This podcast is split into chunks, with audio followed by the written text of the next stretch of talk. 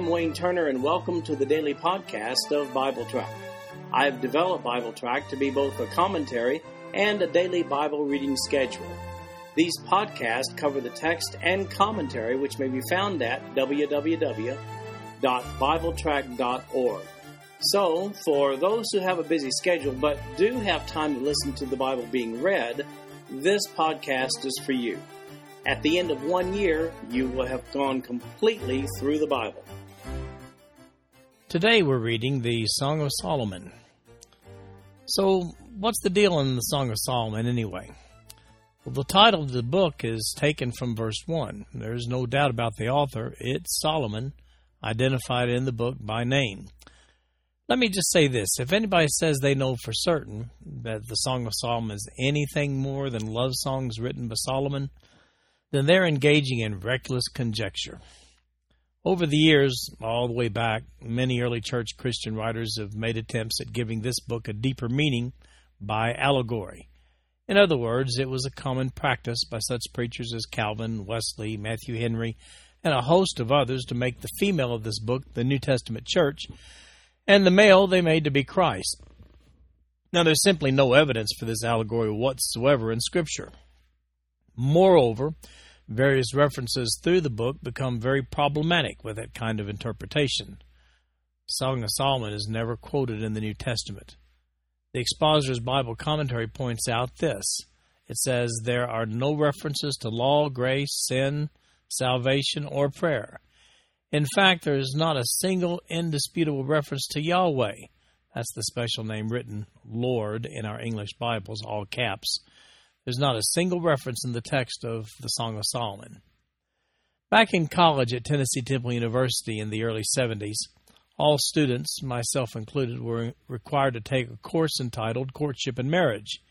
It was a one semester course that used the Song of Solomon as a guide for, well, you know, for courtship and marriage. The course consisted of going through the book verse by verse. Admittedly, some of the discussions of the text were a little uncomfortable in mixed company. However, that class placed this book in its proper context. It was love poetry by Solomon, nothing more than that. The book gives a lot of insight into the era, and it also helps us recognize that God is the author of love and sex. Solomon was a very significant figure in Jewish Christian history and this book helps us understand more about Solomon. Song of Solomon has two main characters King Solomon, the lover, and his bride, his beloved, the maiden. This poem features an exchange between the two main characters throughout its eight chapters. Now, the basic outline of the Song of Solomon is pretty simple, pretty straightforward. The title's in verse 1 of chapter 1 then the courtship, beginning with chapter 1, verse 2, down to chapter 3, verse 5. The wedding procession is seen in chapter 3, verses 6 through 11. Then the consummation of the marriage in chapter 4, verse 1, down to chapter 5, verse 1. Life after marriage in chapter 5, verse 2, all the way down to chapter 8, verse 7. And then the conclusion in chapter 8, verses 8 through 14. Now let's begin reading First, we'll just read one verse, the title, the introduction to the Song of Solomon, chapter 1, verse 1. The Song of Songs, which is Solomon's. That pretty much says it all about the author, doesn't it? Now, the courtship of Solomon, which begins in chapter 1, verse 2. Let him kiss me with the kisses of his mouth, for thy love is better than wine. Because of the savor of thy good ointments, thy name is as ointment poured forth Therefore do the virgins love thee. Draw me, we will run after thee. The king hath brought me into his chambers. We will be glad and rejoice in thee. We will remember thy love more than wine. The upright love thee. I am black, but comely. O ye daughters of Jerusalem, as the tents of Kedar, as the curtains of Solomon. Look not upon me, because I am black, because the sun hath looked upon me. My mother's children were angry with me. They made me the keeper of the vineyards, but mine own vineyard have I not kept. Tell me, O thou whom my soul loveth, where thou feedest, where thou makest thy flock to rest at noon. For why should I be as one that turneth aside by the flocks of thy companions? If thou know not, O thou fairest among women, go thy way forth by the footsteps of the flock, and feed thy kids beside the shepherds' tents. I have compared thee, O my love, to a company of horses in Pharaoh's chariots. Thy cheeks are comely with rows of jewels, thy neck with chains of gold. We will make thee borders of gold with studs of silver. While the king sitteth at his table, my spikenard sendeth forth the smell thereof. A bundle of myrrh is my well beloved unto me. He shall lie all night betwixt my breasts. My beloved is unto me as a cluster of camphor in the vineyards of Engedi. Behold, thou art fair, my love. Behold, thou art fair, thou hast dove's eyes. Behold, thou art fair, my beloved, yea, pleasant. Also our bed is green. The beams of our house are cedar, and our rafters of fir. Now, chapter 2, verse 1. I am the rose of Sharon, and the lily of the valleys. As the lily among thorns, so is my love among the daughters. As the apple tree among the trees of the wood, so is my beloved among the sons. I sat down under his shadow with great delight, and his fruit was sweet to my taste. He brought me to the banqueting house, and his banner over me was love. Stay me with flagons, comfort me with apples, for I am sick of love. His left hand is under my head, and his right hand doth embrace me. I charge you, O ye daughters of Jerusalem, by the rose, and by the hinds of the field, that ye stir not up, nor wake my love till he please.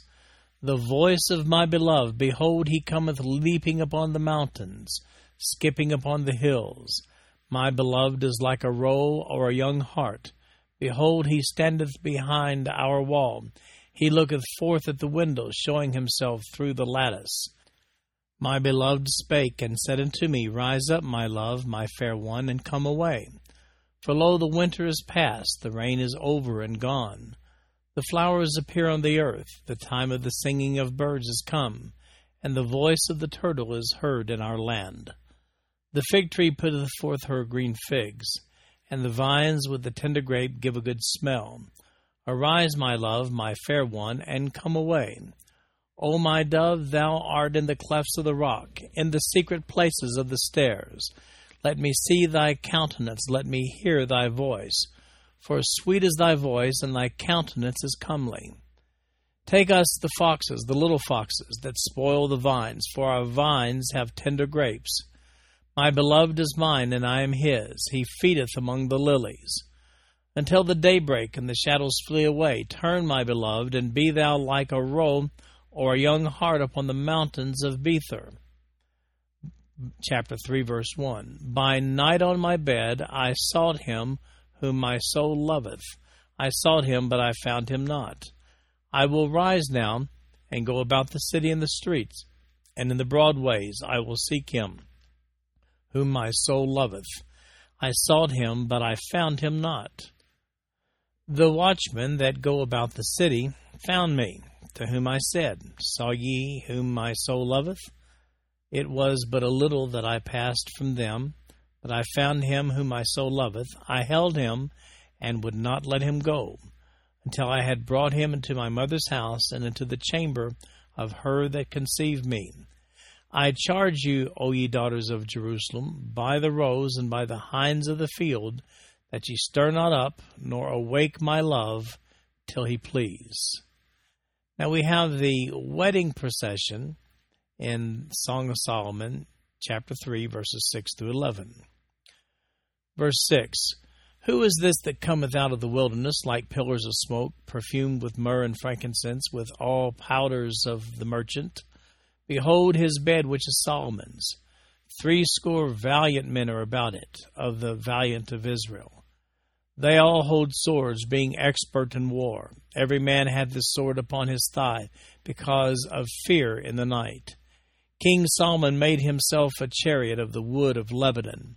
He made the pillars therefore of silver, the bottom thereof of gold, the covering of it of purple, the midst thereof being paved with love for the daughters of Jerusalem.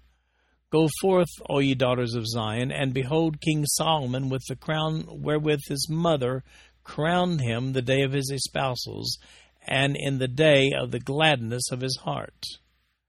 Then we have the consummation in Song of Solomon, chapter 4, beginning with verse 1 down through chapter 5, verse 1. Verse 1 of chapter 4. Behold, thou art fair, my love, behold, thou art fair. Thou hast dove's eyes within thy locks. Thy hair is as a flock of goats that appear from Mount Gilead. Thy teeth are like a flock of sheep that are even shorn, which came up from the washing, whereof every one bare twins, and none is barren among them. Thy lips are like a thread of scarlet, and thy speech is comely. Thy temples are like a piece of pomegranate within thy locks. Thy neck is like the tower of David builded for an armory, whereon there hang a thousand bucklers, all shields of mighty men. Thy two breasts are like two young roes that are twins, which feed among the lilies. Until the daybreak and the shadows flee away, I will get me to the mountain of myrrh and to the hill of frankincense. Thou art all fair, my love there is no spot in thee. Come with me from Lebanon, my spouse, with me from Lebanon. Look from the top of Amana, from the top of Shenir and Hermon, from the lions' dens, from the mountains of the leopards. Thou hast ravished my heart, my sister, my spouse. Thou hast ravished my heart with one of thine eyes, with one chain of thy neck. How fair is thy love, my sister, my spouse! How much better is thy love than wine! and the smell of thine ointments than all spices. Thy lips, O my spouse, drop as the honeycomb. Honey and milk are under thy tongue, and the smell of thy garments is like the smell of Lebanon. A garden enclosed is my sister, my spouse, a spring shut up, a fountain sealed. Thy plants are an orchard of pomegranates, with pleasant fruits, camphor with spikenard, spikenard and saffron, calamus and cinnamon, with all trees of frankincense, myrrh, and aloes, with all the chief spices, a fountain of gardens, a well of living waters, and streams from Lebanon. Awake, O north wind, and come thou south, blow upon my garden, that the spices thereof may flow out. Let my beloved come into his garden, and eat his pleasant fruits. Chapter 5, verse 1. I am come into my garden, my sister, my spouse. I have gathered my myrrh with my spice. I have eaten my honeycomb with my honey. I have drunk my wine with my milk. Eat, O friends, drink, yea, drink abundantly, O beloved. And then, beginning in chapter 5, verse 2, down through chapter 8, verse 7, we have detailed life after marriage. The first section here is a missed opportunity for intimacy chapter 5, verse 2. I sleep, but my heart waketh. It is the voice of my beloved that knocketh, saying, Open to me, my sister, my love, my dove, my undefiled, for my head is filled with dew, and my locks with the drops of the night. I have put off my coat, how shall I put it on? I have washed my feet, how shall I defile them? My beloved put in his hand by the hole of the door, and my bowels were moved for him. I rose up to open to my beloved, and my hands dropped with myrrh, and my fingers with sweet smelling myrrh upon the handles of the lock. I opened to my beloved, but my beloved had withdrawn himself and was gone. My soul failed when he spake. I sought him, but I could not find him. I called him, but he gave me no answer. The watchmen that went about the city found me. They smote me, they wounded me. The keepers of the walls took away my veil from me. I charge you, O daughters of Jerusalem, if ye find my beloved, that ye tell him that I am sick of love. What is thy beloved more than another beloved, O thou fairest among women? What is thy beloved more than another beloved, that thou dost so charge us? My beloved is white and ruddy, the chiefest among ten thousand. His head is as the most fine gold, his locks are bushy, and black as a raven. His eyes are as the eyes of doves by the rivers of waters, washed with milk and fitly set. His cheeks are as a bed of spices, as sweet flowers, his lips like lilies, dropping sweet smelling myrrh. His hands are as gold rings set with the beryl. His belly is as bright ivory overlaid with sapphires. His legs are as pillars of marble set upon sockets of fine gold. His countenance is as Lebanon excellent as the cedars. His mouth is most sweet, yea, he is altogether lovely. This is my beloved, and this is my friend, O daughters of Jerusalem. Now, chapter 6, verse 1. Whither is thy beloved gone, O thou fairest among women? Whither is thy beloved turned aside, that we may seek him with thee? My beloved is gone down into his garden to the beds of spices, to feed in the gardens, and to gather lilies. I am my beloved's, and my beloved is mine. He feedeth among the lilies. Now, in the next section, we have, beginning with chapter 6, verse 4, intimacy between the two. Verse 4 Thou art beautiful, O my love, as Tirzah, comely as Jerusalem, terrible as an army with banners. Turn away thine eyes from me, for they have overcome me. Thy hair is as a flock of goats that appear from Gilead. Thy teeth are as a flock of sheep which go up from the washing, whereof every one that beareth twins, and there is not one that beareth among them. As a piece of a pomegranate are thy temples within thy locks. There are threescore queens, and fourscore concubines, and virgins without number. My dove, my undefiled, is but one she is the only one of her mother. She is the choice one of her that bare her. The daughters saw her and blessed her, yea, the queens and the concubines, and they praised her. Who is she that looketh forth as the morning, fair as the moon, clear as the sun, and terrible as an army with banners? I went down into the garden of nuts to see the fruits of the valley, and to see whether the vine flourished and the pomegranates budded or ever I was aware. My soul made me like the chariots of Amminadab. Return, return, O Shulamite, return, return, that we may look upon thee. What will ye see in the Shulamite, as it were the company of two armies? Chapter 7, verse 1. How beautiful are thy feet with shoes, O princess' daughter! The joints of thy thighs are like jewels, the work of the hands of a cunning workman. Thy navel is like a round goblet, which wanteth not liquor. Thy belly is like an heap of wheat set about with lilies. Thy two breasts are like two young roes that are twins. Thy neck is as a tower of ivory. Thine eyes like the fish pools in Heshbon, by the gate of Bath-rabbim. Thy nose is as the tower of Lebanon, which looketh toward Damascus. Thine head upon thee is like Carmel and the hair of thine head like purple. The king is held in the galleries. How fair and how pleasant art thou, O love, for delights! This thy stature is like to a palm tree, and thy breast to clusters of grapes. I said, I will go up to the palm tree. I will take hold of the boughs thereof. Now also thy breast shall be as clusters of the vine, and the smell of thy nose like apples and the roof of thy mouth like the best wine for my beloved, that goeth down sweetly, causing the lips of those that are asleep to speak. I am my beloved's, and his desire is toward me. Come, my beloved, let us go forth into the fields, let us lodge in the villages. Let us get up early to the vineyards, let us see if the vine flourisheth, whether the tender grape appear, and the pomegranates bud forth. There will I give thee my loves. The mandrakes give a smell, and at our gates are all manner of pleasant fruits, new and old, which I have laid up for thee, O my beloved. Chapter 8, verse 1. O that thou wert as my brother, that sucked the breast of my mother. When I should find thee without, I would kiss thee, yea, I should not be despised. I would lead thee, and bring thee into my mother's house. Who would instruct me? I would cause thee to drink of spiced wine of the juice of my pomegranate. His left hand should be under my head, and his right hand should embrace me. I charge you, O daughters of Jerusalem, that ye stir not up, nor awake my love, until he please. Who is this that cometh up from the wilderness, leaning upon her beloved? I raised thee up under the apple tree. There thy mother brought thee forth. There she brought thee forth that bare thee. Set me as a seal upon thine heart, as a seal upon thine arm, for love is strong as death.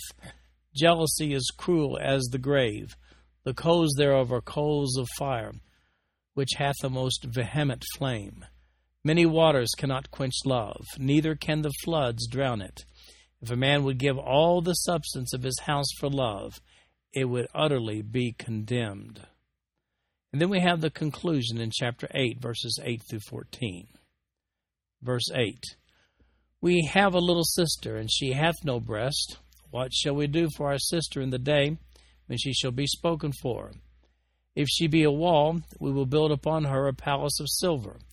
And if she be a door, we will enclose her with boards of cedar. I am a wall, and my breasts like towers. Then was I in his eyes as one that found favor. Solomon had a vineyard at Baal Hamon. He let out the vineyard unto the keepers. Every one for the fruit thereof was to bring a thousand pieces of silver. My vineyard, which is mine, is before me. Thou, O Solomon, must have a thousand, and those that keep the fruit thereof two hundred. Thou that dwellest in the gardens, the companions hearken to thy voice, cause me to hear it.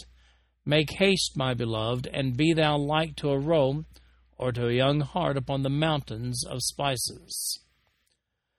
So here we've read the Song of Solomon. It makes use of metaphors which are used to identify particular portions of the body. And then actions of lovemaking are described using metaphors. It's masterfully written so as not to seem explicit. It's really quite a fascinating book.